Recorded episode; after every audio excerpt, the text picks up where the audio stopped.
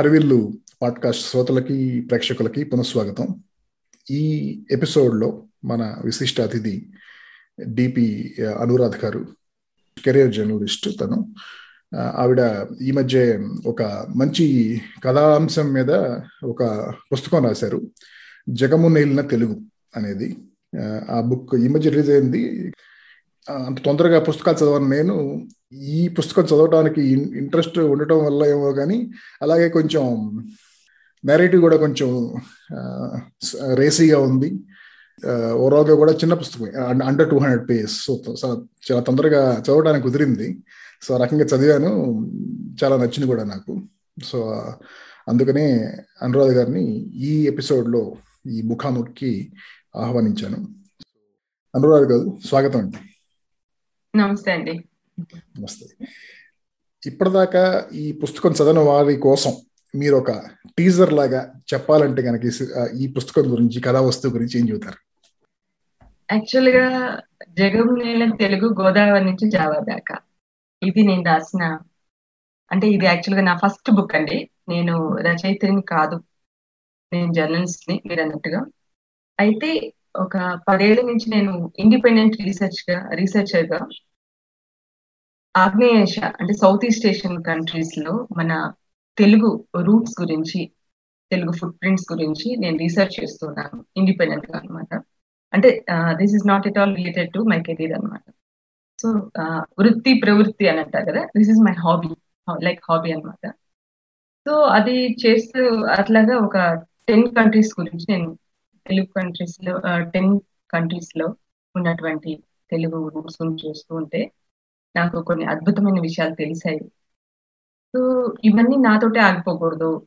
తెలియాలి. ఇంకా దీని మీద ఇంకా ఫర్దర్ రీసెర్చ్ జరగాలి అనే ఉద్దేశంతో ఒక హిస్టారికల్ అంటే ఫిక్షన్ అనమాట కాల్పనిక చరిత్ర. సో ఆ దాంట్లో ఈ కథ ఈ నవల రాశాను. యాక్చువల్గా అంతకు ముందు ఎప్పుడు కూడా నేను ఒక కథ కూడా రాయలేదు. నేను యాక్చువల్గా నేను ఒక పోయం కూడా రాయలేదు. సో డిఫరెంట్ జానర్ అయినా కూడా నేను అలా రాశాను. అది ఎలా రాశాను అంటే అదంతా తెలుగు తల్లి కృప.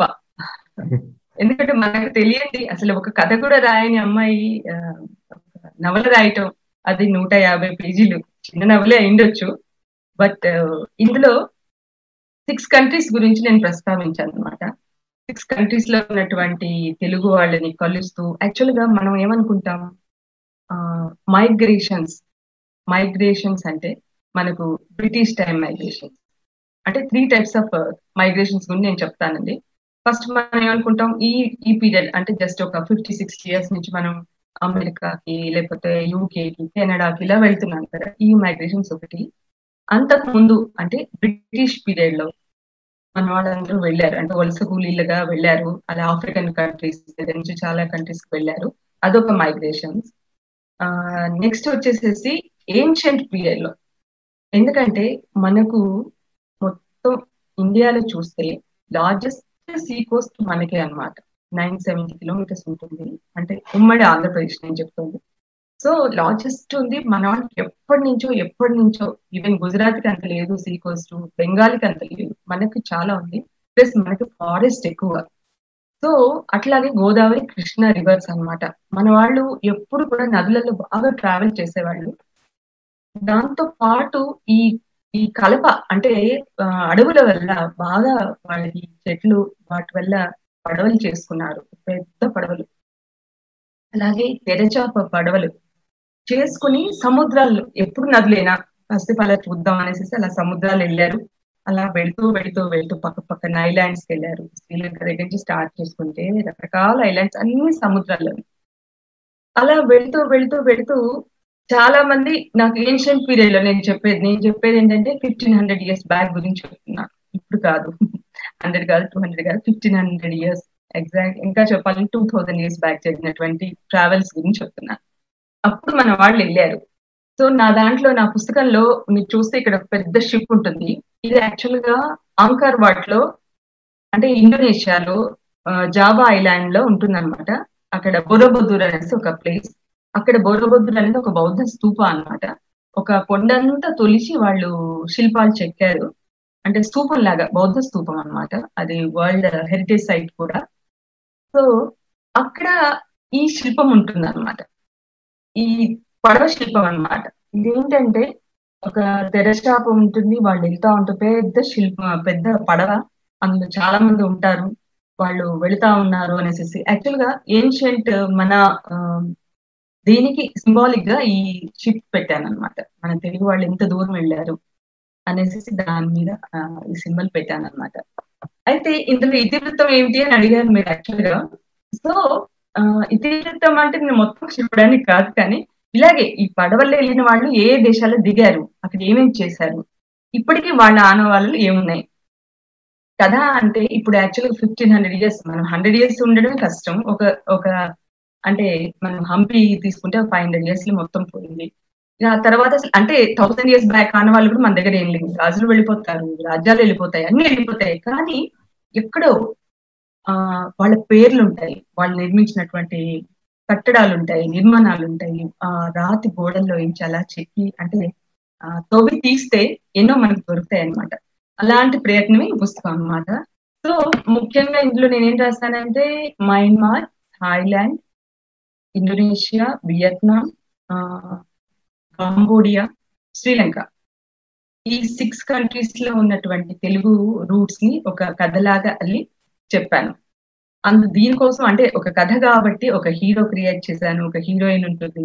ప్లస్ ఒక్కొక్క కంట్రీలో ఒక్కొక్క డిఫరెంట్ ఫ్లేవర్లో నడుస్తూ ఉంటది అనమాట అది కొద్దిగా అండర్స్టాండ్ చేసుకోవడం కష్టమే ఆ, కాకపోతే అర్థమైతే ఈజీ అయిపోతుంది. నేను ఎందుకంటే ముందు మాటలో చాలా క్లియర్గా రాశాను. ఇది కొద్దిగా అంటే రెగ్యులర్ స్టోరీ కాదు. కొద్దిగా ఓపిక ఉండాలి. నేను చదవాలి అంటే. ఎందుకంటే మన గురించి మనం ఇది ఒక ప్రయాణం యాక్చువల్గా. దట్ ఈస్ ట్రావెల్ నేను అదే చెప్పాను. ఇదేంటంటే నా గురించి నేను నేను తెలుసుకోవడం కాదు. మన జాతి గురించి మన తెలుగు తెలుగు జాతి గురించి వేల ఏళ్ళ క్రితం మన తెలుగు వాళ్ళు చేసినటువంటి ప్రయాణాల గురించి ఆయా దేశాల్లో వాళ్ళు విడిచిపెట్టినటువంటి ఆనవాళ్ళ గురించి తెలుసుకోవటానికి రాసినటువంటి ఈ ప్రయత్నమే జగం నేల తెలుగు గోదావరి నుంచి జావా దాకా. నదుల పేర్లే పెట్టాను. అంటే గోదావరి నుంచి స్టార్ట్ అయ్యి జావా వరకు జావా ఐలాండ్లో వాళ్ళు ల్యాండ్ అవుతారు అంతవరకు అన్న అన్నమాట. అలా స్టోరీ చేశానండి. అదేలేండి. మీరు దీన్ని ఒక అంటే ఒక హిస్టారికల్ కామెంటరీ um, లాగా ఒక అలా డ్రైగా కాకుండా కొంచెం uh, టైం ట్రావెల్ కూడా ముడిపెట్టి అలాగే దాంట్లో ఒక ఒక అందమైన ప్రేమ కథ కూడా కలిపేసి దాంట్లో కొంచెం ఇంట్రెస్టింగ్గా ఉంది అందుకని చదవడానికి కూడాను. అది చదివిన వాళ్ళకి అర్థం అవుతుంది చదవని వాళ్ళు ఇప్పుడు మీరు చెప్పిన ఇతివృత్తం విని ఆ, ఈ కథనం కూడా విని చదువుతాను అనుకుంటాను. ఇంకా మీ నేపథ్యం జర్నలిస్ట్గా మొదలుపెట్టాయని చెప్పారు కదా. సో అసలు ఇలాంటి ఒక చారిత్రక అంశాలకు సంబంధించి పరిశోధించాలని మీకు ఆ ఆలోచన ఎందుకు వచ్చింది? అసలు చరిత్ర మీద కొంచెం ఇలా చేయాలని చెప్పేసి. యాక్చువల్గా మాది మహబూబ్ నగర్ జిల్లా అండి. మా స్వస్థలం మహబూబ్ నగర్ జిల్లా.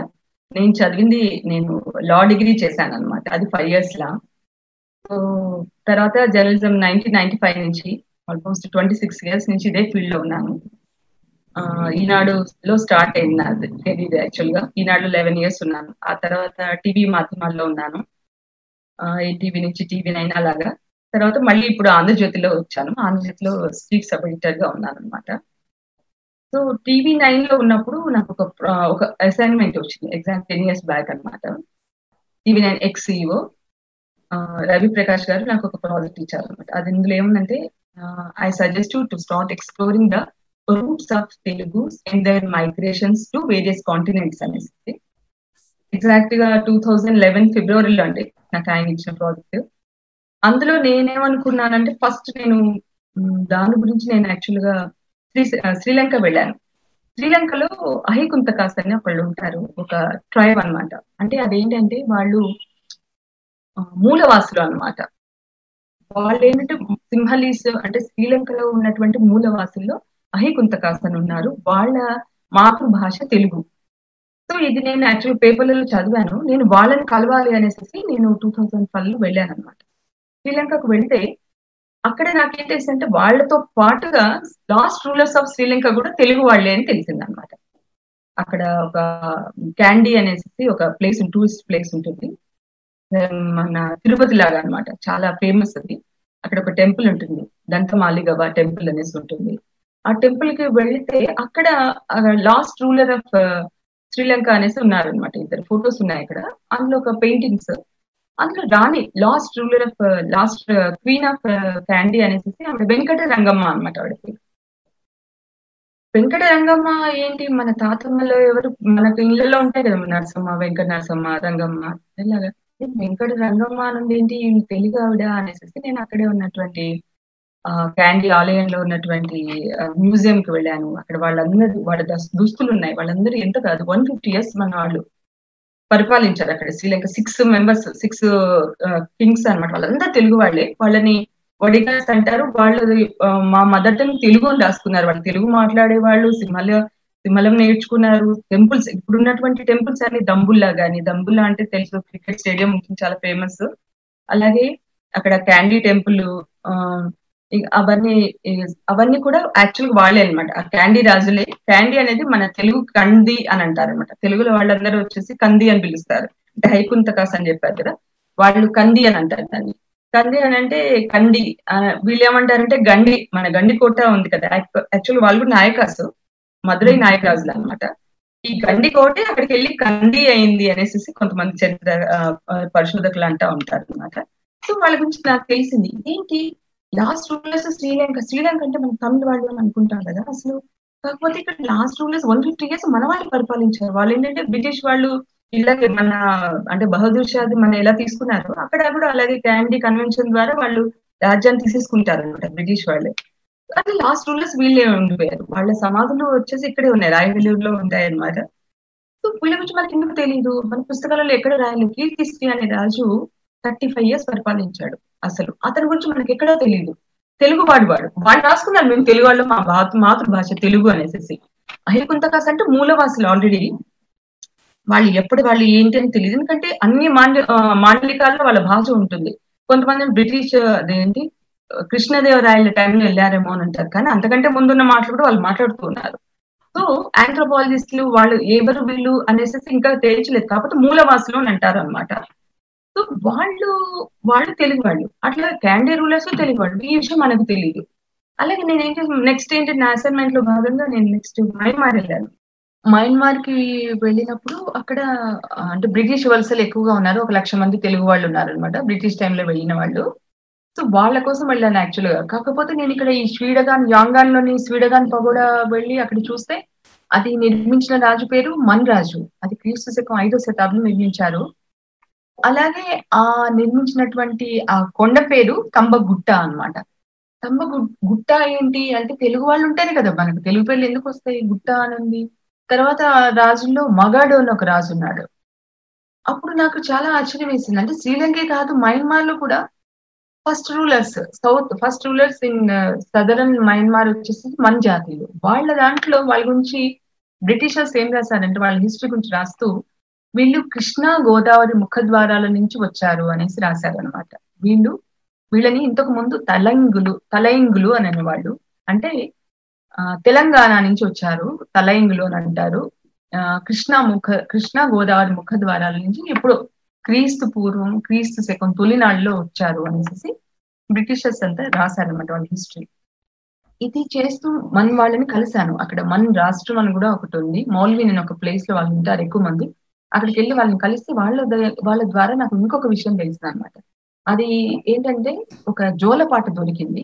అందులో ఓ కొడక మన నేల తెలంగాణ మన రాజుకి అదృష్టం బాగా లేక యుద్ధంలో ఓడిపోతే మనం పడవల్లో ఎర్రరాళ్ళున్న ఈ సువర్ణ భూమికి వచ్చాం అని ఒక జోలపాట దొరికింది అనమాట వాళ్ళు వాళ్ళ దాంట్లో మన వాళ్ళని మోనియా థచ్చర్ అంటారు. అంటే వాళ్ళ జోలపాట అనేసి వాళ్ళ భాషలో ఆ పాట వినగానే తెలంగాణ అని ఏంటి మా ఓ కొడుక మన నేల తెలంగాణ మన రాజుకి అదృష్టం బాగా లేక యుద్ధంలో ఓడిపోతే మనం ఎర్రరాళ్ళున్న మనం పడవల్లో ఎర్రరాళ్ళున్న ఈ సువర్ణ భూమికి వచ్చాం అనేసి రాస్తారు అనమాట అక్కడ సువర్ణ భూమి అనేసి అంటే ఆ జావా నుంచి థాయిలాండ్ అన్నిటిని సువర్ణ భూమి అని అంటారు. సువర్ణ ద్వీపం అని కూడా అనేవాళ్ళు అప్పట్లో. సువర్ణ ద్వీపం సువర్ణ ఇది. ఎందుకంటే అక్కడికి వెళ్ళిన వాళ్ళందరూ కూడా బాగా గోల్డ్ తెచ్చుకుంటారు. మైన్మాల్ ఇప్పుడు కూడా గోల్డ్ ఎక్కువగా ఉంటుంది. సో అలా సువర్ణ భూమికి వచ్చామని రాసాం కాబట్టి తెలంగాణ అంటే ఇప్పుడు తెలంగాణ అనుకోవడానికి లేదు. ఇది ఎందుకంటే ఈ జోలపాటి ఎప్పటిది అనేది ఇంకా పరిశోధన చేయాల్సి ఉంది. ఎంత లేదన్నా కూడా ఫిఫ్త్ సెంచురీలోనే వాళ్ళు అక్కడ కింగ్డమ్ స్థాపించారు. అంటే అంత కనీసం రెండు రెండు మూడు వందల ఏళ్ళ క్రితమే వెళ్ళిండొచ్చు మోస్ట్లీ అంటే శాతవాహన తర్వాత వెళ్ళిన వాళ్ళని నేను అనుకుంటూ ఉన్నాను. అప్పుడు అన్ని చిన్న చిన్న రాజ్యాలు ఉండినాయి కాబట్టి ఆ టైంలో ఏమైనా వెళ్ళారేమో చాలా మంది అనేసి అనుకుంటున్నాను అనమాట దాని మీద ఇంకా పరిశోధన జరగాల్సింది. కాకపోతే ఈ లింక్ ఈ తెలంగాణ లింక్ మొన్ జాతీయులు ఇవన్నీ చూసి కృష్ణా గోదావరి నుంచి వెళ్ళారు. ఇవన్నీ చదివేసరికి నాకు ఇదంతా ఒక ఇది ఉందే. సో శ్రీలంకే కాదు మయన్మార్లో ఉన్నారు. ఇంకా ఇంకా ఇంకా ఈ సౌత్ ఈస్ట్ ఏషియాలో ఎక్కడెక్కడ ఉన్నారు అనేసి నాకు ఆసక్తి కలిగి ఇంకా అలాగే మయన్మార్ నుంచి థాయిలాండ్ వెళ్ళారు. థాయిలాండ్ నుంచి అక్కడ కాంబోడియా కాంబోడియా నుంచి వియత్నాం వియత్నాం నుంచి మన ఇండోనేషియా అలా వరుసగా వెళ్తే వరుసగా దొరుకుతూనే ఉన్నారు అన్ని అది ఏంటంటే ఫస్ట్ రూలర్స్ అంటే ఫస్ట్ రాజ్యాలన్నీ మన తెలుగు వాళ్ళతో ముడిపడి ఉన్నవే అనమాట ఫస్ట్ రాజ్యాలని అసలు మనకు తెలియదు ఇదంతా మన ఏ బుక్లో కూడా లేదనమాట మరి ఎందుకు ఇంతకాలం ఇలా దాచిపెట్టారు? అంటే దాచిపెట్టడం అని కాదు. ఎందుకు మనం ఎందుకు హైలైట్ చేయలేకపోయాము? ఇప్పుడు సింగపూర్ అనగానే తమిళ వాళ్ళు అంటారు. లేదు ఏదైనా కూడా ఇప్పుడు మలేషియా అనగానే తమిళ వాళ్ళు. కానీ మలేషియాలో కూడా కెడా అని ఒక రాజ్యం ఉంది. ఇప్పుడు పురాతన కాలంలో ఉండేది ఒక రాజ్యం అనేసి కెడా అనేసి యాక్చువల్ అక్కడ కూడా వెళ్ళాను. అక్కడ గౌతమి పుత్ర శాతకర్ణి టైంలో అంటే ఫస్ట్ టు సెకండ్ సెంచరీ క్రీస్తు శకం ఆ టైంలో కెడా రాజ్యాలు పరిపాలించాడు అనేసి ఇక్కడి నుంచే వాళ్ళు ఏంటంటే వాళ్ళు శాతవాహనులు చాలా గొప్ప సీ ఫేరర్స్ అనమాట వాళ్ళు యాక్చువల్గా వాళ్ళు చాలా రాజ్యాలని వాళ్ళు ఇది చేసుకున్నారు. కెడా రాజ్యాన్ని కూడా జయించాడు అనేసి ఈయన పుస్తకాలలో ఉంది. గౌతమి పుత్ర శాతవాహన అటువంటి ఆయన గొప్పతనాల్లో అది కూడా ఒకటి ఉంది. కానీ ఆ కెడా రాజ్యానికి వెళ్ళి చూస్తే అక్కడ మాత్రం ఇప్పుడు ఏమీ లేదనమాట అంటే క్రీస్తు శకం థర్డ్ సెంచరీ. థర్డ్ సెంచరీ ఏడీలో మనకు లింక్స్ ఏం దొరకలేదు నాకు. కాకపోతే ఇలా చాలా ఉన్నాయనేసి అప్పటి నుంచి అది స్టార్ట్ చేశాను అనమాట అలాగే ఇంకా చదువుతూ చదువుతూ చదువుతూ ఉన్నాను అనమాట ఆ రీసెర్చ్లో కొద్దిగా అంటే జావా వరకు నేను ఒక ఫుల్ స్టాప్ పెట్టాను ఇప్పుడు. పెట్టేసి ఇందులో రాశాను అనమాట ఈ నవల్లో రాశాను ఆ జావా వరకు ఉన్నటువంటివి ఇక్కడ నుంచి అంటే నాకు ఇంకా ఆసక్తి కలిగింది అనమాట అక్కడితో ఆపలేదు. నేను ఈవెన్ టీవీ నైన్ నుంచి నేను బయటకు వచ్చేసిన టూ థౌజండ్ థర్టీన్లోనే బయటకు వచ్చేసాను. కానీ ఇంకా ఆపలేదు. అలాగే చేస్తూ చేస్తూ చేస్తూ. అక్కడ ఫోర్ కంట్రీస్ వెళ్ళాను. ఆ తర్వాత ఇంకా ఫోర్ కంట్రీస్ ఎలా ఇప్పటికీ ఒక టెన్ కంట్రీస్ వెళ్ళాను. వెళ్ళి అవన్నీ చూసి అవన్నీ అక్కడ అక్కడ ఏమేమి ఉన్నాయి? అంటే ఎప్పుడో ఉన్నాయి కాదు. ఇప్పుడు ఏమున్నాయి అక్కడ? పుస్తకాల్లో బ్రిటిష్ టైంలో రాసినటువంటి పుస్తకాల్లో ఏమున్నాయి? అవి ఇంకా ఉన్నాయా? అవన్నీ లేకపోతే మారిపోయాయా? వాళ్ళు ఏమైనా మార్చేశారు? అవన్నీ చూస్తున్నాను అనమాట సో ఇంకా ఏమేమి ఉన్నాయి అనేసి అలా తవ్వుతూ ఉంటే చాలా దొరుకుతున్నాయి. కాకపోతే వాళ్ళు ఏంటంటే ఇంకా దాచిపెట్టుకున్నారు. వాళ్ళకి వాళ్ళ కల్చర్ అనేది ఏదైనా కానీ కానీ వాళ్ళకి చాలా అన్ని దేశాల్లో కూడా వాళ్ళ కల్చర్ని చాలా గౌరవిస్తున్నారు. వాళ్ళ హెరిటేజ్గా ఫీల్ అవుతున్నారు. అలాగే సాంప్రదాయంగా అది అంటే ఇండోనేషియా చెప్పాను కదా ఇందాక బోరోబోదుర్ అని చెప్పాను. యాక్చువల్గా అది బుద్ధిస్ట్ మాన్యుమెంట్ వాళ్ళది ఇండోనేషియా అనేది largest Muslim country in the world అయినా కూడా వాళ్ళు ఎంత గొప్పగా దాన్ని ఇది చేస్తున్నారంటే చాలా సార్లు అది ఆ అదేంటంటే భూకంపాలు వస్తా ఉంటాయి. తర్వాత వాల్కెనోస్ ఎరప్ట్ అవుతా అంటే పక్క పక్కనే మేరపు అని ఉంటుంది. చాలా పెద్ద వాల్కెనో అది ఎప్పుడు బస్ట్ అవుతుందో తెలియదు అయినా కూడా చాలా సార్లు శిథిలమైనా కూడా మళ్ళీ తీసి కట్టుకుంటున్నారు. కట్టి అలా ఆగపెడుతున్నారు టూరిజం డెవలప్ చేసుకుంటున్నారు. సో వాళ్ళ హెరిటేజ్కి ఇచ్చే దాని వల్ల మనకి ఇంకా కొన్ని ఉన్నాయి. అంటే మన తెలుగు లింక్స్ అనేవి ఇంకా దొరుకుతున్నాయి అనమాట ఇంకా అంటే కాలగతిలో కరిగి కలిసిపోలేదు అనమాట సో అవన్నీ అవన్నీ తీస్తున్నాను. అలా నా ఇంట్రెస్ట్ అలాగే కొనసాగుతోంది. చాలా ఇంట్రెస్టింగ్గా ఉంది. చదివినప్పుడు కానీ మీరు మీరు ఇప్పుడు చెబుతుంటే కూడాను. ఎందుకంటే చాలా మందికి ఎంతో కొంత పుస్తకాలు చదివే అలవాటు ఉన్న వాళ్ళకి అయితే చరిత్ర మీద ఆసక్తి ఉన్న వాళ్ళు కూడాను శ్రీలంక అనగానే తెలుగు వాళ్ళు తమిళియన్స్ అక్కడ రాజ్యాలు కొన్ని స్థాపించారు. అలాగే జనాభా కూడా అక్కడ ఎక్కువ ఉన్నారని కానీ ఇక మయన్మార్ అంటే బర్మా రంగూన్ ఇక్కడికి కానీ లేకపోతే సింగపూర్ మలేషియాకి కానీ బ్రిటిష్ ఎరాలో కొల కొలనైజేషన్ ఆ టైంలో తమిళ వాళ్ళలాగానే మన వాళ్ళు కూడా అక్కడికి వెళ్ళి లేబరర్స్గా కానీ లేదా దాని తర్వాత ట్రేడింగ్ కానీ ఇలా చేస్తూ ఉన్నారు అని అంతవరకు తెలుసు అవగాహన ఉంది. కానీ ఇలా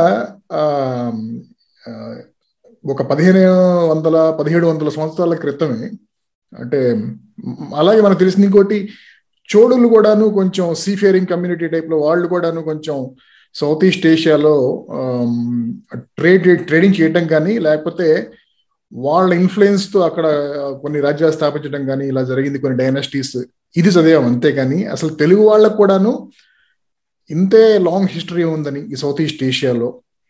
అది తెలియటం ఇది ఈ విషయం మరుగుమడిపోవటం కానీ అలాగే నేను మీ పుస్తకం చదివిన తర్వాత వికీపీడియాలో కూడాను ఈ మాన్ జాతి వాళ్ళ గురించి కానీ ఈ చామాదేవి కానీ రాణి ఆవిడ గురించి కానీ ఇవంతా చదువుతూ ఉంటే వాళ్ళు ఎక్కడో ఒక యాజ్ అ పాసింగ్ థాట్ కింద ఈ జాతికి తలయింగ్ అండ్ ఆర్ మేబీ కలయింగ్ అనే కూడా ఏదో అంటే కలయింగ్ అనే కళింగ నుంచి కళింగ అంటే గోదావరి జిల్లాల నుంచి ఉత్తరాంధ్ర సదర్న్ ఒరిస్సా అది మొత్తాన్ని మహానది కటక్ దగ్గర. కదా సో కేవలం ఆ తలయింగ్ కలయింగ్ అనే రిఫరెన్స్ ఎక్కడో ఒక చోట కనపడింది తప్పితే అదర్వైజ్ అసలు ఏదైతే రికార్డెడ్ హిస్టరీ లాగా ప్రామాణికంగా ఏదైతే తీసుకుంటున్నారో దాంట్లో ఈ విషయాలు ఏమీ ప్రస్తావించబడలేదు. అది కారణాలు ఏంటి అనేది మిమ్మల్ని అడిగే ముందు నా హైపోథసిస్ ఏంటంటే మన తెలుగు వాళ్ళు దేనికి ప్రసిద్ధి అంటే ఇలాంటి పట్టించుకోకపోవటం.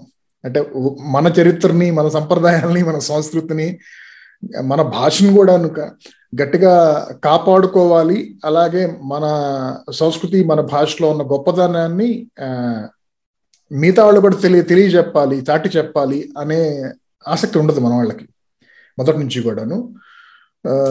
అందుకనే సౌత్ ఇండియాలో లార్జెస్ట్ కమ్యూనిటీ లింగ్విస్టిక్ గ్రూప్ అయినా కూడాను స్వతంత్రం వచ్చే సమయానికి భారతదేశంలోనే సెకండ్ లార్జెస్ట్ లింగ్విస్టిక్ గ్రూప్గా ఉన్నా కూడా తెలుగు వాళ్ళు ఎప్పుడూ కొంచెం ఒక లో ప్రొఫైల్లోనే ఉండటం జరిగింది. అది ఇన్ జనరల్ అయితే అది మనం చూడొచ్చు.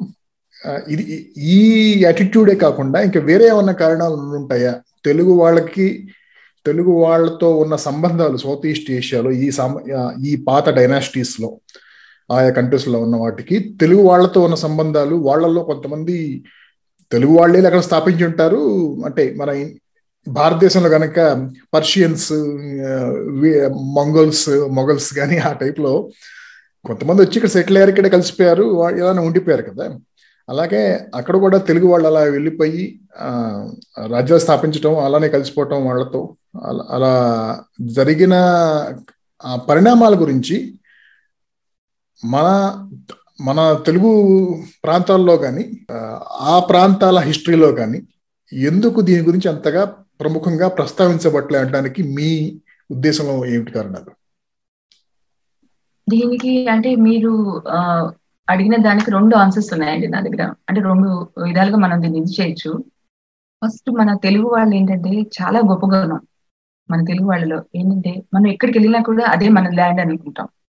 ల్యాండ్ అనుకుని మనం కలిసిపోతాం. ఇప్పుడు మీరు చూస్తే చూస్తూనే ఉంటారు. ఎక్కడికి వెళ్ళినా కూడా మనం ఆ నేలతో ఐడెంటిఫై అయిపోతాం. ఇప్పుడు ఒక నెల అమెరికా వెళ్ళి వచ్చినాడని చాలా విపరీతంగా ఇంగ్లీష్ వాడేస్తాడు. అదేంటో అక్కడే ఉండిపోయినట్టుగా. కానీ మిగిలిన వాళ్ళు అలా ఉండరు. అంటే ఇక్కడ నేనేం చెప్తున్నానంటే ఆ మనం వెళుతున్నాం. మనం వెళ్ళి మన పేర్లు ఉన్నాయి అక్కడ మనం చెప్పినట్టుగా ఇందాక నేను చెప్పినట్టుగానే. చామదేవి అనే ఆవిడ థాయిలాండ్లో ఫస్ట్ రూలర్ ఆఫ్ థాయిలాండ్ అనమాట సెవెంత్ సెంచురీ ఆవిడ. సెవెంత్ సెంచురీ ఏడి సో అంతవరకు ఎవరు లేదు యాక్చువల్గా ఆమెనే అక్కడికి అగ్రికల్చర్ తీసుకెళ్ళింది నాగరికత సివిలైజేషన్ తీసుకెళ్ళింది వాళ్ళకి నేత వృత్తి అవన్నీ ఆవిడ ద్వారానే వెళ్ళాయి. అంటే మన్ జాతీయులు ఇప్పుడు మయన్మార్లో ఏ బెల్ట్లో అయితే ఈ మన్ జాతీయులు ఉన్నారు అని చెప్పాను తలైంగ్లో అన్నాను కదా అదే బెల్ట్ థాయిలాండ్కి వెళ్ళింది అనమాట ఆ థాయిలాండ్లో ఆవిడ ఫస్ట్ రూలర్ ఆఫ్ థాయిలాండ్ అనమాట ఆమె పరిపా సెవెంత్ సెంచురీ క్వీన్. ఆవిడ పరిపాలించిన ప్రాంతాన్ని ఆ కాలంలో అదేంటో సమాంతర ప్రదేశం అని పిలిచేవాళ్ళంట. ఆ పేరు ఎందుకు వచ్చినా నాకు తెలియలేదు. అక్కడ లంపూన్ అనేసి ఉంటుంది. చియాంగ్ మై అని ఒక ప్లేస్ ఉందన్నమాట. Largest city in Thailand. After Bangkok second city అనమాట సెకండ్ లార్జెస్ట్ సిటీ. అక్కడి నుంచి ఒక థర్టీ టూ కిలోమీటర్స్ ట్రావెల్ చేస్తే లంపూన్ అనేసి ఒక ప్లేస్ వస్తుంది.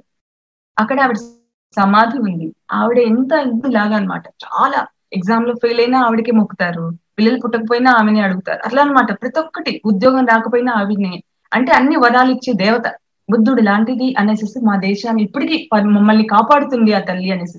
మనం ఇప్పుడు గృహ ప్రవేశాలు అయితే కృష్ణుడి ప్రతిమ ఎవరినో ఇస్తాం కదా అక్కడ థాయి చామదేవి ప్రతిమల్ని ఇస్తారు. గోల్డ్ కూడా ఉంటుంది. గోల్డ్ ప్రతిమల నుంచి సిల్వర్ తర్వాత కీ చైన్స్ కూడా ఉంటాయి ఆవిడ. అంత పాపులర్ అనమాట లంపూన్లో అక్కడ ఆవిడ చీరలో ఉంటుంది.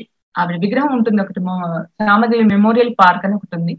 అక్కడ చీరలో ఉంటుంది ఆవిడ చూసి ఇదేంట్రో బాబు చామదేవి సరే చామ చామదుంపలని మన తెలుగులో అట్లాగే చెన్నమ్మదేవి చెన్నదేవి అని కూడా పేర్లు ఉన్నాయి ఆమెకి చెన్నకేశవులు అంటే మనకు ఇక్కడ చెన్నకేశవ స్వామి ఎంత ఫేమస్ ఆ చిన్న చిన్న పేరు అట్లా ఉంది ఇదేంటి? అంటే పల్లవాసు ముందా ఆవిడ తర్వాత ఆవిడ ఏదో లింక్స్ ఉన్నాయి అక్కడ.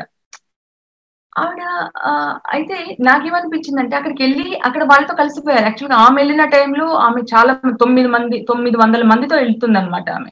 అక్కడికి వెళ్ళి రాజ్యాన్ని స్థాపించి అంతా అక్కడ ఉన్నటువంటి బౌద్ధ కేంద్రాలని బౌద్ధ స్థూపాన్ని నిర్మించి అవన్నీ చేసింది. వాళ్ళకి చదువు నేర్పించింది వ్యవసాయం నేర్పించింది నేతవృత్తి. వాళ్ళందరినీ అంటే అన్సివిలైజ్డ్ పీపుల్ అంతా సివిలైజ్ చేసేసారు. అక్కడి నుంచి తర్వాత ఇంకా వియత్నాంకి వస్తే వియత్నాం లో కూడా చామ్ చెంపా డైనాసిటీ అని ఉందన్నమాట. First rulers of Vietnam central Vietnam లో ఇప్పటి కూడా కొచ్చిమ ఇది మన మైసాన్ సిటీ అని ఉంటుంది. Ruins ruins of Champa dynasty అనేసి మైసాన్ సిటీ అని అంటారు. దానాంగ్ దగ్గర ఉంటుంది అనమాట అక్కడికి వెళ్ళి సెంట్రల్ వియత్నాం లో ఉంటుంది. అక్కడికి వెళితే అసలు అక్కడ అంతా మనకు మన టెంపుల్స్ లాగే ఉంటాయి అనమాట పుష్ప భద్రేశ్వర భద్రేశ్వర స్వామి టెంపుల్ అని ఉంటుంది. ఓల్డెస్ట్ టెంపుల్ ఇన్ వియత్నాం అనమాట భద్రేశ్వర స్వామి టెంపుల్ అలాంటి టెంపుల్ ఇక్కడ సెకండ్ సెంచరీలో మనకు అది ఫిఫ్త్ సెంచరీ ఇక్కడ నాగార్జున కొండలో పుష్ప భద్రేశ్వర స్వామి టెంపుల్ అని ఉంది. అది కూడా లార్జెస్ట్ అంటే ఓల్డెస్ట్ టెంపుల్ ఇన్ ఇండియా అనమాట ASI according to ASI archaeological survey of India ప్రకారం. అంటే బ్రిక్స్తో నిర్మించిన ఇది అనమాట ఇక్కడ పుష్పభద్రేశ్వర అక్కడికి వెళ్ళేసరికి భద్రేశ్వర టెంపుల్ అయింది. ఆ రాజు కూడా ఆ కట్టిన రాజు పేరు భద్రరాజు వాడు. ఫిఫ్త్ సెంచరీ అనమాట ఆ తర్వాత దాన్ని అది ఒకసారి సెవెంత్ సెంచురీలో అగ్ని ప్రమాదాలు ఇదైపోయింది. తర్వాత మళ్ళీ నిర్మించారు. తర్వాత అలాగే అలాగే మళ్ళీ ఇప్పటికీ ఉంది. కాకపోతే రూయిన్సే ఉన్నాయి. అదేంటంటే అమెరికన్ వార్లో బాగా బాంబింగ్ అయింది అక్కడ. సో చాలా ధ్వంసం అయిపోయాయి. కాకపోతే వాళ్ళు ఇంకా అట్లాగే కాపాడుతూ ఉన్నారు. ఏన్షియంట్ హెరిటేజ్ సిటీ అనేసి యునెస్కో వరల్డ్ హెరిటేజ్ ఇది అనమాట అయితే వీళ్ళ వాళ్ళ గురించి ఆ చెంపా వాళ్ళు ఇప్పటికీ ఉన్నారనమాట అక్కడ. చెంపా ట్రైబ్ అనే వాళ్ళు ఇప్పటికీ కొంతమంది ఉన్నారు. అంటే మన కాంబోడియాలో ఇక్కడ ఉంటారు. వీళ్ళు కూడా వాళ్ళు ఏంటంటే వాళ్ళ గురించి ఏం రాస్తారంటే వీళ్ళు చేతులతో అన్నం తింటారు అని రాస్తారు. చేతులతో అన్నం తినే ట్రైబ్ ఇది. అందులో ముస్లిమ్స్ ఉన్నారు కొంతమంది బ్రాహ్మిన్స్ ఉన్నారు అనమాట సో అంటే డివైడ్ అయిపోయారు వాళ్ళు కూడా. అక్కడికి వెళ్తే అసలు ఎంత ఆశ్చర్యం వస్తుందంటే వీళ్ళు వాళ్ళు ఏమంటారంటే వియత్నాం మేము వియత్నమీస్ కాదు అని అంటారు వాళ్ళు. చెంపా మేము సెపరేట్ ట్రైబ్ మేమైతే వియత్నమీస్ కాదు. చైనీస్ కాదు మాకు సెపరేట్ అని అంటారు. అక్కడ హిందూయిజం ఉంటుంది అక్కడ ముస్లిం ఇది ఉంటుంది అనమాట ముస్లిం అంటే రీసెంట్ ఇది కానీ హిందూయిజం కూడా ఉంటుంది వాళ్ళ దాంట్లో. అట్లాగే ఆ చంపా రాజులటువంటి రాజులు ఉపయోగించినటువంటి సంస్కృత పాఠాలు సంస్కృత శ్లోకాలు ఆచారాలు ఆ గుళ్ళలో యూజ్ చేసినవన్నీ కూడా జపాన్ రాజులు తీసుకెళ్ళారనమాట జపాన్లో ఇప్పటికీ అవి ఉన్నాయి అనేసి అని అంటారు. జపాన్ కింగ్డమ్లో వాళ్ళు యూజ్ చేశారంట. ఈ చంపా నుంచి వాళ్ళు తీసుకెళ్ళాము అనేసి చెప్తారు. సో మనకు మనకంటే ఈ తెలుగు వాళ్ళు ఏంటంటే ఎక్కడంటే పోయారు. ఇప్పుడు ఈవెన్ ఇండోనేషియా తీసుకుంటే అక్కడ పూర్ణవర్మ ఫస్ట్ రూలర్స్ వచ్చేసి అసలు జకార్తా క్యాపిటల్ సిటీ జకార్తాకి కొద్దిగా అవుట్స్కర్ట్స్లో తరుమ నగర అని ఉంటుంది అనమాట వాళ్ళు వచ్చేసేసి శాలంకైనాస్ అని అంటారు. శాలంక నగరాన కూడా ఒకటి ఉంది అక్కడ. ఇప్పటికీ ఉంది ఆ ప్లేస్. శాలంక నగర అని అంటారు. శాలంకాయన్లు వాళ్ళు వాళ్ళు వచ్చి ఇక్కడ చేశారు అనేసి బోరబొద్దుడు అని చెప్పాను కదా. ఇది కూడా శైలేంద్ర డైనాసిటీ. శైలేంద్ర డైనాసిటీ శ్రీశైలం నుంచి వచ్చారు వీళ్ళు అని చెప్తారు అక్కడ. అయితే ఈ అన్ని కంట్రీస్లో కూడా స్క్రిప్ట్ మొత్తం అంటే లిపి మొత్తం కూడా మళ్ళీ మన పల్లవ గ్రంథ లిపి నుంచే వచ్చింది. లిపికి మూలం అనేసి వాళ్ళు క్లియర్గా రాసుకున్నారు అసలు. జకార్తా నేషనల్ మ్యూజియం చూసాను నేను. Earliest script in Indonesia but from ఇది అనేసి సౌత్ ఇండియా పల్లవ గ్రంథి లిపి అని రాశారు. అట్లాగే వియత్నాం లో కూడా అలాగే రాశారు. ప్లస్ అట్లాగే థాయిలాండ్లో కానీ వియత్నాం లో first sculpture earliest sculpture till seventh century AD all from Amaravati influenced by Amaravati శిల్ప అనేసి అంటారు అనమాట సో అలా అయితే నేను మీ అడిగిన క్వశ్చన్ నుంచి ఎటో వెళ్ళిపోతున్నాను. మనం ఏంటంటే ఈ తెలుగు వాళ్ళు అలా అక్కడ వాళ్ళతో కలిసిపోవటం వల్ల ఐడెంటిటీ అంటే అక్కడక్కడ పేర్లు దొరుకుతున్నాయి. అలాంటి వాళ్ళు ఎక్కితే దొరుకుతున్నాయి కానీ. సో అదొక రూల్ అంటే ఒక రీజన్ దాంట్లో కలిసిపోవటం వల్ల మనం అంత దూరం అయిపోయాం. ఇంకొకటి ఏంటంటే సెకండ్ నేను చెప్పదలుచుకుందంటే ఇప్పుడు ఈ ఆఫ్టర్ ఇండిపెండెన్స్ లేకపోతే ఒక ఫిఫ్టీ సిక్స్టీ ఇయర్స్ నుంచి మన తెలుగు వాళ్ళు మనం మనమే అనిపోతున్నాం. అంటే పక్క రాష్ట్రాల్లో ఉన్న తెలుగు వాళ్ళని పట్టించుకోవట్లేదు. పక్క రాష్ట్రాల్లో ఉన్న తెలుగు వాళ్ళని పట్టించుకోవడం కాదు. పక్క ఊళ్ళో ఉన్న ఉన్న వాళ్ళని పట్టించుకోవట్లేదు. వేరే స్టేట్స్ వేరే కంట్రీస్లో ఉన్న తెలుగు వాళ్ళ గురించి మనకి ఏం సంబంధం? సో ఈ రెండు రీజన్స్ వల్ల ఇప్పుడు తమిళ వాళ్ళు అలా కాదు. ఎక్కడున్నా కూడా ఇప్పుడు మలేషియాలో మలక్క అని ప్లేస్ ఉంటుంది. చెట్టియాస్ అని అంటారు. వాళ్ళు తెలుగు వాళ్ళు అనేసి ఎంత hundred hundred hundred years back మన వాళ్ళు పుస్తకాలు రాశారు. చెట్టియాస్ అని ఉన్నారు మలక్క దీపంలో వాళ్ళు తెలుగు వాళ్ళే. వాళ్ళు కాకపోతే కోరమండల్ ఐలాండ్ కోరమండల్ తీరం నుంచి వెళ్ళారు అని రాశారు. కానీ ఇప్పుడు వెళ్తే అక్కడికి మేము తమిళ్ చెట్టియార్స్ అని అంటారు వాళ్ళు. అంటే ఏంటి? మన తెలుగు వాళ్ళు మేమున్నాం అనేసి ఎక్కడ మనం వాళ్ళకి ఎవరికి మనం అంటే మనం మేమున్నాం అనేసి మనం హ్యాండ్ రైజ్ చేయట్లేదు. అదేలేండి. అంటే తమిళనాడులోనే ఆల్మోస్ట్ ఒక twenty five percent or maybe forty percent population చూస్తే గనక వాళ్ళ mother tongue originally started out as వాళ్ళు తెలుగు వాళ్ళు కదా వాళ్ళు. వాళ్ళు తమిళ్ వాళ్ళని చెప్పినా కూడాను వాళ్ళు తమిళనాడులో తరతరాలుగా సెటిల్ అయిపోయి అక్కడ నుంచి వెళ్ళిన తెలుగు వాళ్ళు అయి ఉండొచ్చు అదొకటి. అలాగే పల్లవులకి చోళులకు కూడాను అదేమి పూర్తిగా హోమోజినస్ తమిళ్ డైనాసిటీస్ కావు అవి. వాటిలో కూడా తెలుగు వాళ్ళ కంట్రిబ్యూషన్ తెలుగు తెలుగు మూలాలు కూడా ఉన్నాయి ఆ డైనాసిటీస్లో కూడా అది కూడా మనం ఎలుగెత్తి చెప్పలేము ఎవరికి మనం అంటే పల్లవుల్లో ఎర్లియస్ట్ పల్లవాస్ మన గుంటూరు వాళ్ళే కదా పల్నాడు నుంచి వెళ్ళిన వాళ్ళే అదేంటి అది అది అందరూ అంగీకరించిన విషయమే. థర్డ్ సెంచ్ అంటే ఫస్ట్ పల్లవాస్ ఇక్కడి నుంచి ఇక్కడి నుంచి వాళ్ళు అక్కడికి వెళ్ళారు. చెన్నపట్నం అది కూడా మనదే కదా. ఇప్పుడు చెన్నై అంటే అంతకుముందు చెన్నై చెన్నపట్నమే ఉండింది. అది కూడా మన వాళ్ళది. చెన్నగిరి రాజా ఇచ్చారు వాళ్ళకి బ్రిటిషర్స్కి. సో నేనేమంటున్నానంటే మన వాళ్ళు ఈ ఫిఫ్టీ ఇయర్స్లో మనం ఎందుకో మనం వెనక్కి వచ్చేసాం. మనము ఒకప్పుడు చాలా గొప్పగా ఈవెన్ కృష్ణదేవరాయల టైంలో కూడా మొత్తం సౌత్ ఇండియా నుంచి శ్రీలంక వాళ్ళకు తెలుగు తెలుగే ఫస్ట్ నేమ్ అంటే రాజ్య భాషగా ఉండేది. కాకపోతే ఈ ఫిఫ్టీ ఇయర్స్లో మనం ఎందుకో నేను శ్రీలంక వెళితే కూడా వాళ్ళు అదే అంటారు తలైవా అని ఎవరో మన తలైవా అప్పుడు ఉన్నాడంట కదా అక్క ఎన్టీఆర్ అని ఉన్నాడంట కదా ఎన్టీఆర్ కోసం మేము ఎదురు చూస్తున్నాం అనేసి అంటున్నారు వాళ్ళు. ఆల్రెడీ ఎన్టీఆర్ చనిపోయి ఎన్నేళ్ళు అయిపోయింది. వాళ్ళకి ఇంకా ఆ విషయం తెలీదు. వాళ్ళు ఇంకా తలైవా? తలే మా తలైవా అని ఉన్నాడు. మా తాత చెప్పాడు అని అంటాడు అనమాట సుబ్బడు అని ఒక అబ్బాయి చెప్తాడు. మా తాత చెప్పాడు ఎక్కడో దూరంగా ఆ దేశంలో ఎక్కడో ఆ దేశంలో ఎక్కడో దేశంలో ఎన్టీఆర్ ఉన్నాడంట. ఎన్టీఆర్ కోసం మేము చూస్తున్నాం. మా కోసం వస్తాడు ఇక్కడ. మాకు వచ్చి ఇక్కడ ఒక మంటపం అని అంటారు వాళ్ళు. మంటపం కడతాడు. అంటే ఒక ఆడిటోరియం అనమాట తెలుగు వాళ్ళ కోసం ఒక ఆడిటోరియం కట్టాలి. సో వాళ్ళు ఏమంటారంటే మీరు రండి అని అంటారు. మేము ఇక్కడ ఉన్నాం. ఇప్పుడు హైకుంతకాస్ అనే వాళ్ళు పదివేల మంది ఉన్నారండి. అలాగే మామూలు తెలుగు వాళ్ళు తొమ్మిది లక్షల మంది ఉన్నారు. వాళ్ళతో కలుపుకొని వీళ్ళు మీ ఇరవై లక్షల మంది ఉన్నామని తమిళ వాళ్ళు చెప్తారు.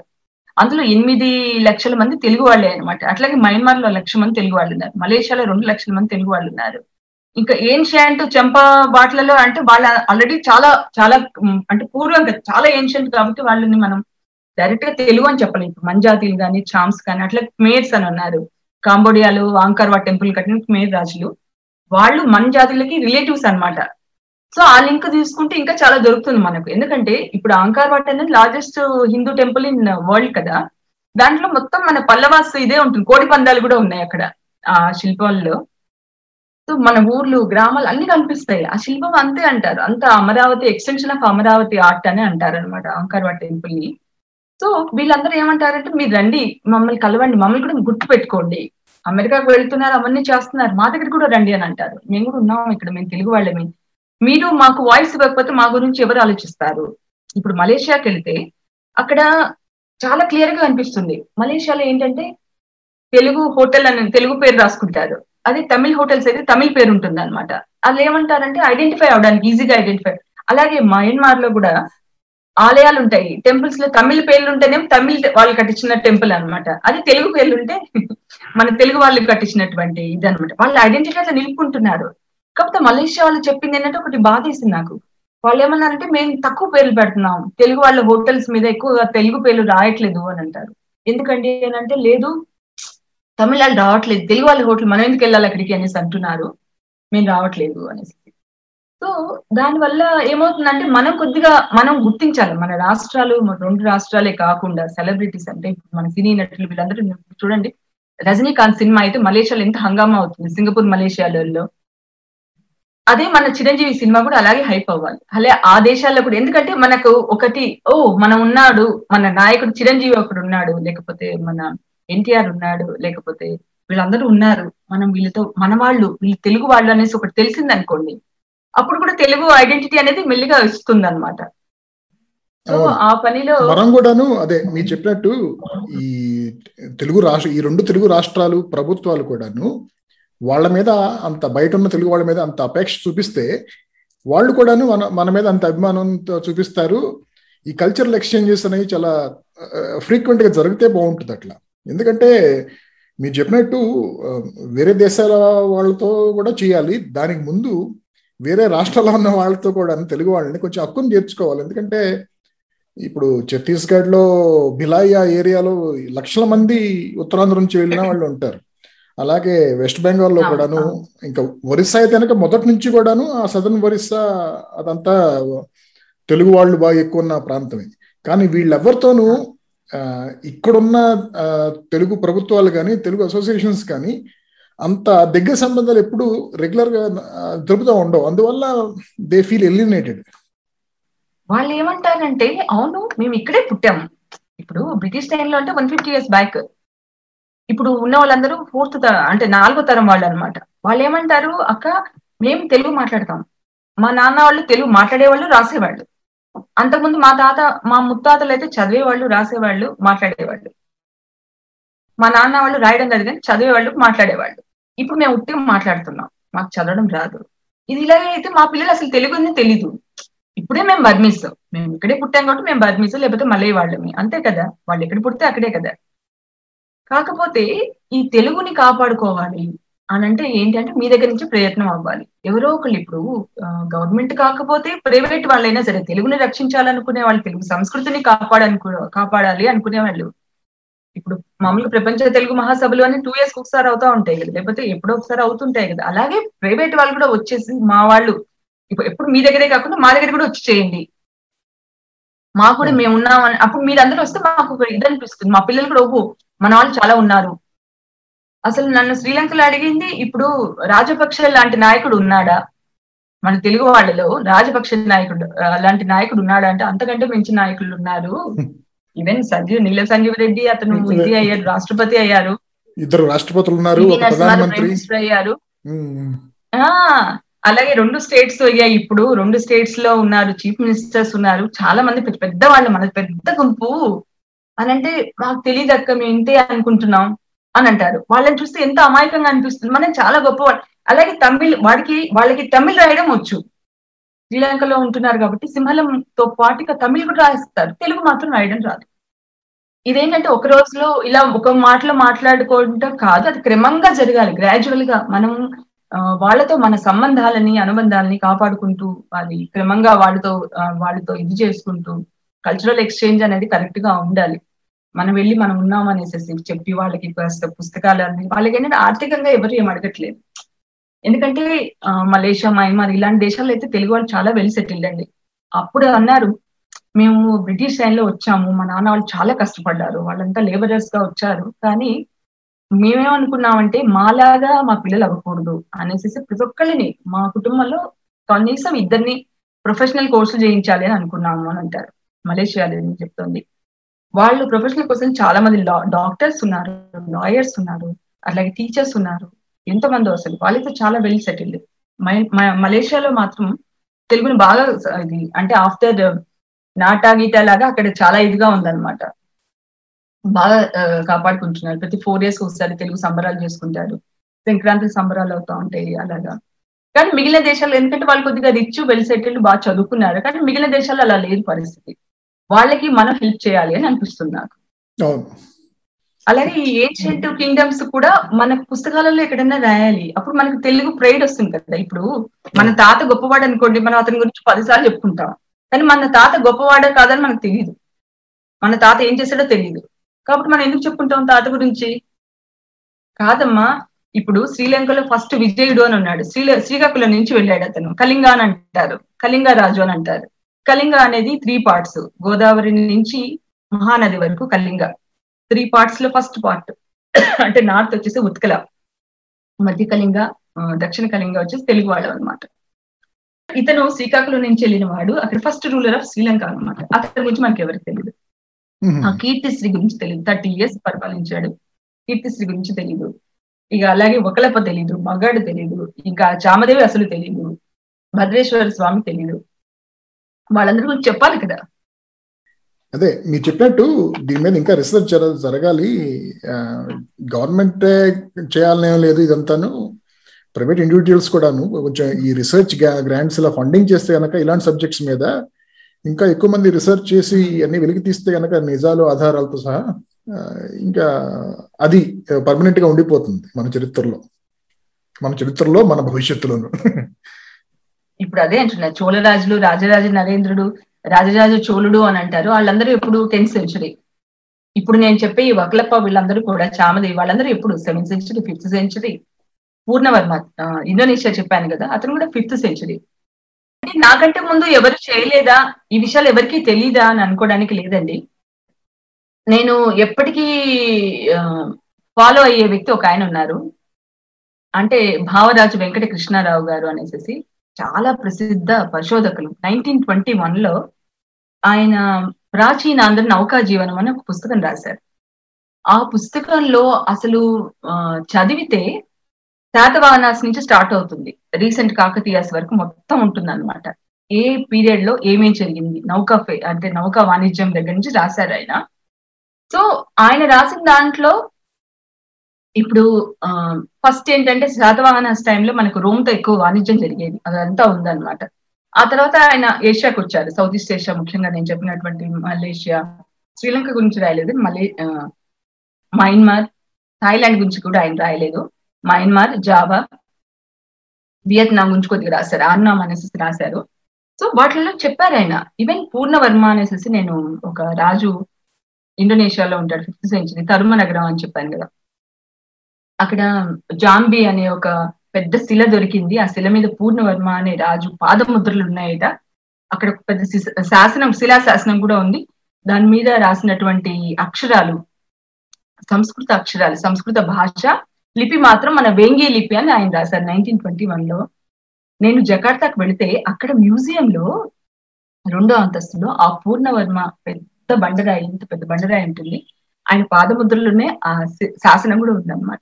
అదే మీరు ఆ మీరు ఆ పుస్తకంలో చదివిన ఈ పూర్ణవర్మ పాదముద్రల గురించి కానీ లేకపోతే అక్కడ వేసిన శాసనంలో వేంగి లిపి ఉపయోగించింది కానీ అది మీరు మొన్న అక్కడికి వెళ్ళినప్పుడు ఈ పరిశోధనలో భాగంగా అదంతా అది మీరు కళ్ళారా చూసారనమాట నాకు అసలు అది పూర్ణవర్మ ఆ పెద్ద బండరాయి అనమాట ఒక సైడ్ పాదముద్రలు ఉంటే ఒక సైడ్ ఏమో శాసనం ఉంటుంది అనమాట వాళ్ళు తెచ్చి ఏసీలో పెట్టారు. రోడ్డు మీద పడేయలేదు. ఒక ఫోర్ ఫోర్ ఫోర్ అంతస్తులు ఉంటుందండి. నేషనల్ మ్యూజియం జకార్తాలో. ఇండోనేషియా నేషనల్ మ్యూజియం అనమాట అక్కడికి వెళ్తే సెకండ్ ఫ్లోర్లో మొత్తం ఏసీలో చుట్టూ గాజు ఇచ్చేసేసి అసలు ఎంత ఆశ్చర్యం వేసిందంటే అరే నైన్టీన్ ట్వంటీ వన్ ఇక్కడ భావరాజు గారు చెప్పారు. ఆయన చెప్పింది ఇక్కడ అక్షరాలా ఉంది. ఇంతకంటే పెద్ద ప్రూఫ్ ఏం కావాలి మనకు? సో ఇలా అడుగడుగునా చాలా అనమాట వాళ్ళంటే వాళ్ళు అలాగే కాపాడుతున్నారు. మనకు టైం దొరకట్లేదు. మనకు టైం దొరకట్లేదు. మన అంటే మన అడుగుజాడల్ని మనం ఎత్తుకోవడానికి మన పూర్వీకుల అడుగుజాడల్లో మనం అలా వెళ్ళి నాకు ఒక మలేషియా వెళ్ళినప్పుడు ఒక ఆయన కలిశారు అనమాట ఆయన చెప్పారు మా నాన్న హండ్రెడ్ ఇయర్స్ బ్యాక్ వచ్చారు ఇక్కడికి అని చెప్పారు. ఎలా వచ్చారు? అంటే బై ఫుట్ వచ్చారండి అని అన్నారు. బై ఫుట్ మలేషియా ఎలా వచ్చారు? అంటే మాది విశాఖపట్నం. విశాఖపట్నం నుంచి కలకత్తా. కలకత్తా నుంచి మణిపూర్ మణిపూర్ నుంచి మయన్మార్ మయన్మార్ నుంచి థాయిలాండ్ థాయిలాండ్ నుంచి మలేషియా. హండ్రెడ్ డేస్ పట్టిందంట. ఒక గుంపు అంటే హండ్రెడ్ మెంబర్స్ ఏమో అలా వెళ్ళారంట. లాస్ట్ ఐదు మంది బతికారంట. ఆ ఐదు మందిలో ఈయన ఒకళ్ళు. అంటే అప్పుడు ఆర్థిక పరిస్థితులు అంటే చాలా కష్టమైన ఆర్థిక పరిస్థితులు ఉంటే వాళ్ళు అలా వెళ్ళిపోయారు దేశాలు వదిలేసేసి దేశాల కోసం ఎందుకు వెళ్ళారు? ఆర్థిక పరిస్థితులు అయిన అయినవచ్చు కానీ అంత సాహసమా? ఇక్కడ చూడండి ఎక్కడ కల మన ఆంధ్రప్రదేశ్ విశాఖపట్నం ఎక్కడ మలేషియా ఎక్కడ హండ్రెడ్ డేస్ పట్టిందంట వాళ్ళు ఐదు మంది బతికారు లాస్ట్కి. అందరు చనిపోయారు. దారిలో ఆకలికి వన్యమృగాలు వచ్చాయంట తినేసాయంట కొంతమంది. అలా కష్టపడుతూ కష్టపడుతూ కష్టపడుతూ అలా ల్యాండ్ రూట్లో ఆ కాలంలో అంటే హండ్రెడ్ ఇయర్స్ బ్యాక్ వాళ్ళు నడుచుకుంటూ వెళ్తే అలా మలేషియా. ఇప్పుడు వాళ్ళు అక్కడ ఒక పెద్ద వాళ్ళకంత ఒక టూ ఏకర్స్ ల్యాండ్ ఉంది పెద్ద ఇల్లు కట్టుకున్నారు వాళ్ళు. చాలా హ్యాపీగా ఉన్నారు అనమాట వాళ్ళు. కాకపోతే వాళ్ళ నాన్నది కష్టం. వాళ్ళు ఇంకా చెప్తున్నారు అనమాట అంత సాహసం. హండ్రెడ్ ఇయర్స్ బ్యాక్ కూడా మనం అంత సాహసంగా ఉన్నాం. ఇప్పుడు ఆ సాహసం ఏంటి? మనం వాళ్ళని ఎందుకు గుర్తించట్లేదు అనేసి. ఇప్పుడు చామదేవిని తీసుకొచ్చి మనం ఒక విగ్రహం కడదాం ఇక్కడ. ఆ కీర్తిశ్రీని తీసుకొచ్చి ఒక విగ్రహం కడదాం. ఆ విజయుని తీసుకొచ్చి ఒక విగ్రహం కడదాం. వీళ్ళు ఉన్నారు వీళ్ళు మనకి ఎప్పుడు అంటే ఇప్పుడు అంటే మనకి ఇంత కమ్యూనికేషన్స్ డెవలప్ అయ్యాయి. ఇంత అభివృద్ధి అయ్యింది సాంకేతికత ఇది ఉంది. ఆ కాలంలో ఏమి లేని కాలంలో వాళ్ళు అలా వెళ్ళారు. ఫస్ట్ రాజ్యాలు స్థాపించారు. వాళ్ళని కనీసం మనం స్మరించుకుందాం. అలా అంత ప్రైడ్ పెరిగిపోతుంది మనకు. ఒక్క నిమిషం. అసలు కళలాగా అనిపిస్తుంది. మీకే నాకు అర్థం అవుతుంది ఇదంతా నిజమా మీకే డౌట్ వస్తుంది. సాక్ష్యాలు ఉన్నాయి అక్కడ. ఎవిడెన్సెస్ ఉన్నాయి. క్లియర్గా. నేను చెప్పేది ఒకటి. శాసనాలు ఉన్నాయి. వాస్తు వాస్తు ఉంది. అక్షరాలు ఉన్నాయి. ఇన్ని శాసనాలు ఉంటాయి ఇప్పుడు ఏదైనా కూడా ఆర్కియాలజీ అనేది ఏమంటారంటే ఒక బోన్ అంటే మనకు స్కెలెటన్ ఎలాగో మనిషికి అలాగే హిస్టరీకి ఆర్కియాలజీ అని అంటారు. ఆర్కియాలజీ ఆర్కియాలజికల్ ఎవిడెన్సెస్ ఉన్నాయి. అవి కాదని ఎలా అనగలం?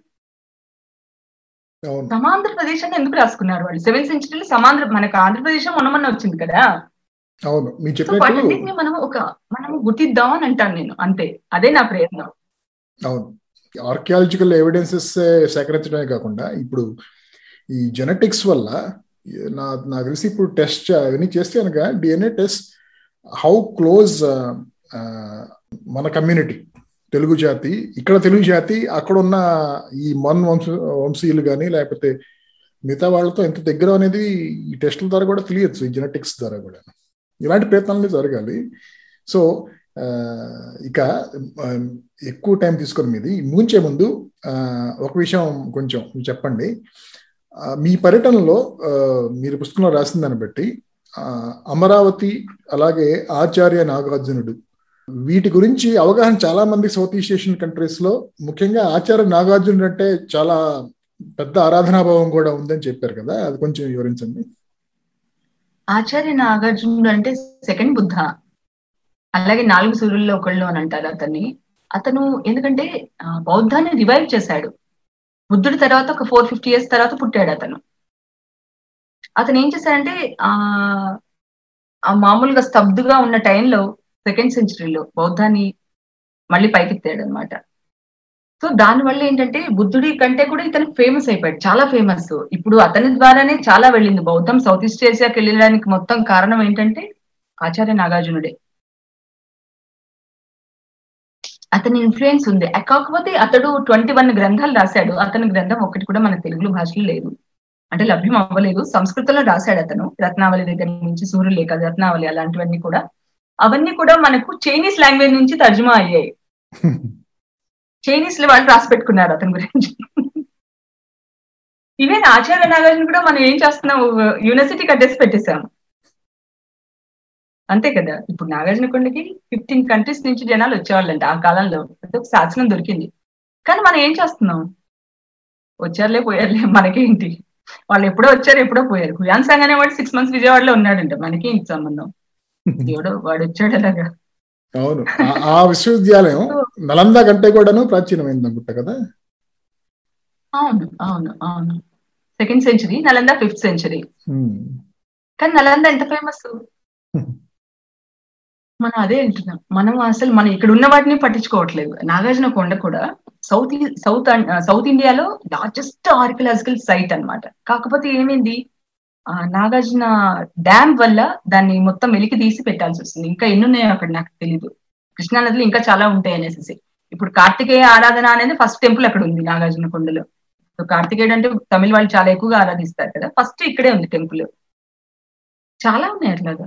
అమరావతి శిల్పం కూడా అంతే. అమరావతి శిల్పం సెకండ్ సెంచరీ సాంచి స్తూపాలకి సాంచి స్తూపం మీద ఎలాంటి ఇది ఉండదు. శిల్పం ఉండదు అనమాట కానీ అమరావతిలోనే ఫస్ట్ ఇది ఉంటుంది. బరుగుత్ అని ఉంది. బరుగుత్లో అంత రిమోట్గా ఉంటుంది. కానీ ఇక్కడ మాత్రం చాలా క్లియర్గా ఫోర్త్ డైమెన్షనల్ పిక్చర్స్ ఉంటాయి అమరావతి స్తూపం మీద. కానీ అదేది ఇక్కడ లేదు. మంచి మంచి స్తూపాలన్నీ లండన్కి వెళ్ళిపోయి అక్కడ లండన్ మ్యూజియం లో ఉన్నాయన్నమాట. అమరావతి గ్యాలరీ అని అక్కడ ఉంది. అమరావతి గ్యాలరీ అనేసి. కాకపోతే మనకు అది ఐడెంటిటీ అది కూడా పోయింది. అంటే మనది ఒక మన జాతి మీద తెలుగు జాతి మీద ఏదో కరుస్తున్నట్టుగా అనిపిస్తుంది నాకు ఎప్పుడు చూస్తున్నా ఎందుకంటే నాగార్జున కొండ అలా నాగార్జున సాగర్ డ్యామ్లో మునిగిపోయింది. తర్వాత అమరావతి శిల్పం ఏమో మొత్తం మొత్తం పోయింది. లాస్ట్కి అదేదో మిగిలింది అంతే ఇప్పుడు మయన్మార్లో పగోడా అని చెప్పాను కదా అది కూడా శిల్పమే. ఇప్పుడు నాగార్జున స్థూపం లాంటిదే సేమ్ త్రీ హండ్రెడ్ అది ఆ మూడు వందల ఎత్తు అడుగుల ఎత్తు కట్టుకున్నారు వాళ్ళు. అదే స్థూపమే. ఇప్పుడు మీరు నేపాల్ వెళ్ళిండొచ్చు మోస్ట్లీ ఖాట్మండులో ఉంటాయి. అవన్నీ పగోడాస్ అని అంటారు. అవన్నీ కూడా స్థూపాలే. ఇప్పుడు అమరావతి స్థూపం నాగార్జున స్థూపం మన దగ్గర అలాంటి వంద దొరికాయి. భట్టిప్రోలు స్థూపం. అన్ని స్థూపాలే మన దగ్గర. కాకపోతే అవి ఏమైపోయి అక్కడ ఏం లేవు. ఉట్టిగా ఇసుక దిబ్బల్లాగా మిగిలాయి అనమాట అవి యాజిటీస్గా అలా ఉంటే బౌద్ధం అసలు అసలు మనకు ఫస్ట్ నెంబర్ వన్ అయ్యేది. ఇప్పుడు బుద్ధాంధ్రప్రదేశ్ అని పెట్టుకోవాల్సి వచ్చేది. ఆ చైనా వాళ్ళు జపాన్ వాళ్ళు అందరూ ఇక్కడికి క్యూ కట్టాల్సిన పరిస్థితి అక్కడ బుద్ధగా వెళ్ళాల్సిన అవసరం ఉండదు. వాళ్ళు ఇక్కడికే వచ్చేవాళ్ళు. అంత పెద్ద టూరిజం ఇది అవ్వాల్సిన ప్లేస్ మనం ఏంటంటే ఆ స్తూపాలని అలాగే వదిలిస్తాం. ఇసుక దిబ్బలు అనమాట అవి. వంద స్తూపాలు ఉన్నాయండి మొత్తం ఉమ్మడి తెలుగు మన తెలుగు రాష్ట్రాల్లో. ఎక్కడా లేదు. ఈవెన్ బుద్ధుడు పుట్టినటువంటి బీహార్లో గానీ లేదు అసలు. అక్కడ కూడా అన్ని స్తూపాలు లేవు కానీ ఇక్కడ స్తూపం ఉంది. సో కాకపోతే మనం అన్ని వీ లాస్ట్ ఎవ్రీథింగ్ అనమాట మనం ఇప్పుడు ఇక ఇంకా అన్ని అంటే ఒక్కొక్కటి ఒక్కొక్కటి మనం అలా వదులుకుంటున్నాం. శిల్పం లేదు స్తూపం లేదు. అంటే ఇంకా అన్ని అలా కలి కలి అంటే కలిసిపోతున్నాయి. ఇప్పుడు ఈవెన్ హంపి విజయనగరం మనది. కాకపోతే ఏమైపోయింది? అది కర్ణాటకలో డివైడ్ అయిపోయి వెళ్ళిపోయింది అవుతుంది సో మనకు చెప్పుకోవడానికి ఎవరు లేరు. ఉట్టిగా మనకు ఇప్పుడు కాకతీయుల దగ్గర నుంచి ఉంది అంతే. శాతవాహనాస్ కూడా ఏం లేదు కదా? వాళ్ళది కూడా పైఠాన్ అని అంటారు. మహారాష్ట్రది మనకు సంబంధం లేదు అని అంటారు. అట్లా ఇట్లా కోటిలింగాల వాళ్ళది ఫస్ట్ క్యాపిటల్ సిటీ కోటిలింగా నుంచి వాళ్ళు స్టార్ట్ అయ్యారు.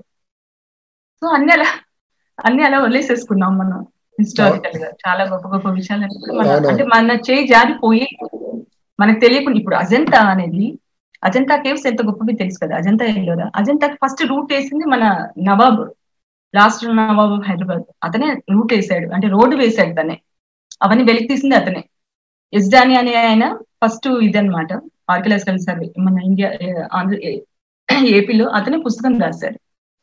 ఇతను ఈ నవాబు మన అజంతా కేవ్స్లో ఫస్ట్ ఎలా ఉన్నాయి అనేసి పెయింటింగ్స్ కూడా వేయించారు. ఇక్కడ స్టేట్ మ్యూజియం లో ఉన్నాయి ఆ పెయింటింగ్స్ అన్ని లోపల ఇక్కడ. కానీ అజంతా అనేది మనకు సంబంధం లేదు. అది మహారాష్ట్ర వాళ్ళది. హంపి మనకి సంబంధం లేదు. అది కర్ణాటక వాళ్ళది. మనకి ఏముంది చెప్పడానికి ఏం లేవు. బుద్ధుడు అయ్యో మనకు సంబంధం లేదు. బుద్ధుడు ఎక్కడో. ఇంత ముందు కూడా నేను ఒక హిస్టరీ మీద ఒక ఎపిసోడ్ చేశానండి. రఘుత్తరరావు గారిని ఆయనతో. సో దాంట్లో మేము అనుకున్నట్టు don't take it for granted that your history and your past will be preserve forever it can be stolen by others even your history can be your past can be stolen మనం ముంచుకోకపోతే కనుక కొన్ని కొన్నేళ్ళ తర్వాత కాకతీయులు కూడా మీ వాళ్ళు కాదంటారేమో తెలుగు వాళ్ళు కాదంటారేమో అనమాట సో అంటే ఇంకా అలాగా మనం అన్ని వదిలేసేసుకుంటున్నాం. కానీ నేను అదే అంటున్నా మనుషులు అంటే ప్రభుత్వాలు వదిలేసేది ప్రభుత్వాలకు పెద్ద పని. మనం సామాన్యులు ఉన్నాం కదా. మనమైనా మన హిస్టరీని ఇప్పటి నుంచి అయినా కొద్దిగా ఇంట్రెస్ట్ పెడదాం. అదే పుస్తకాలు చదివిద్దాం. మ్యూజియంస్ పుస్తకాలు చదివిద్దాం. లైబ్రరీస్ మ్యూజియాలు తీసుకెళ్దాం. మ్యూజియాలు తీసుకెళ్ళి బాబు ఇది ఏన్షియంట్ ఇది ఇది శిల్పం. ఇది సౌత్ ఈస్ట్ ఏషియన్ మొత్తం ఇన్ఫ్లుయెన్స్ చేసిన శిల్పం ఇది అమరావతి. ఈ నాగార్జున కొండ. ఇవి ఇప్పుడు ఇలా ఉన్నాయి. మనం అంటే ఎక్కడెక్కడికో వెళ్తున్నాం. వీకెండ్స్ లేకపోతే హాలిడేస్ అంటే ఎక్కడికో వేరే స్టేట్స్కి వెళ్ళిపోతాం. ఇక్కడే చాలా ఉంది. అట్లీస్ట్ మన పిల్లల్లో అయినా కొద్దిగా ఆసక్తి కలిగిద్దామని నా ప్రయత్నం అనమాట వీటన్నిటితో పాటు అదృష్టవశాత్తు ఇంటర్నెట్ వల్ల కూడాను ఇంకొక మనకి ఒక ఇదొక రిసోర్స్ లాగా పనికి వస్తుంది అనమాట ఏంటంటే ఆ మన సంస్కృతి సంబంధించి కానీ చరిత్ర చరిత్రకు సంబంధించి కానీ ఏదైనా విషయాల్ని గ్యాదర్ చేసి అందరికీ డిస్ట్రిబ్యూట్ చేయడానికి ఫ్రీగా అది కానీ లేకపోతే ఏదైనా క్రియేట్ చేయడానికి కనీసం ఒక కార్టూన్ లాగాను ఏదైనా సరే అంటే కామిక్ లాగాను అలా. సో కేవలం మనం ప్రభుత్వాల మీద ఆధారపడి ఈ విషయంలో బతకక్కర్లేదు. ఇంట్రెస్ట్ ఉన్న ప్రైవేట్ ఇండివిజువల్స్ కూడాను ఇంటర్నెట్ ద్వారా చాలా మన చరిత్ర సంస్కృతికి సంబంధించిన అన్ని విషయాలు సేకరించి అందరికి పంచుకోవచ్చు. అదొక మంచి విషయం. టెక్నాలజీ వల్ల అదొక మంచి జరుగుతుంది. ఇప్పుడు మయన్మార్లో వాళ్ళు ఉన్నారు వాళ్ళు ఏం చేస్తారంటే వాళ్ళు రెండు పేర్లు పెట్టుకుంటారు. ఒకటి తెలుగు పేరు. ఒకటి బర్మీస్ పేరు అనమాట మన తెలుగు వాళ్ళలో చెప్పేది వేరే వాళ్ళ గురించి కాదు తెలుగు వాళ్ళు. రెండు పేర్లు పెట్టుకోవాల్సిన అవసరం ఏముంది వాళ్ళకి? ఇంట్లో అంతా తెలుగు పేరుతో పిలుస్తారు. బయటికి మాత్రం బర్మీస్ పేరు అనమాట అంటే మేము తెలుగు వాళ్ళం మనం తెలుగు వాళ్ళం మన తెలుగు జాతి అని వాళ్ళు అక్కడ పిల్లలకి తెలియజేయాలని రెండు రెండు పేర్లు అనమాట కాపాడుకుంటున్నారు. On that happy and interesting note so ఇక్కడితో ఇది ముగిద్దామండి మీ సమయం వెచ్చించినందుకు చాలా ఆసక్తికర విషయాలు తెలియజేసినందుకు ధన్యవాదాలు. అలాగే మళ్ళీ మీరు ఇలానే మీ పరిశోధన ఈ సబ్జెక్ట్ సంబంధించి కొనసాగిస్తారని అలాగే ఒక మంచి పుస్తకం మళ్ళీ రాస్తారని మళ్ళీ అప్పుడు మీతో కలవచ్చని ఆశిస్తూ నమస్కారం. నాకు చాలా సంతోషంగా ఉందండి. ఇవన్నీ మీకు ఇలా షేర్ చేయటం. థ్యాంక్ యూ అండి. నమస్తే.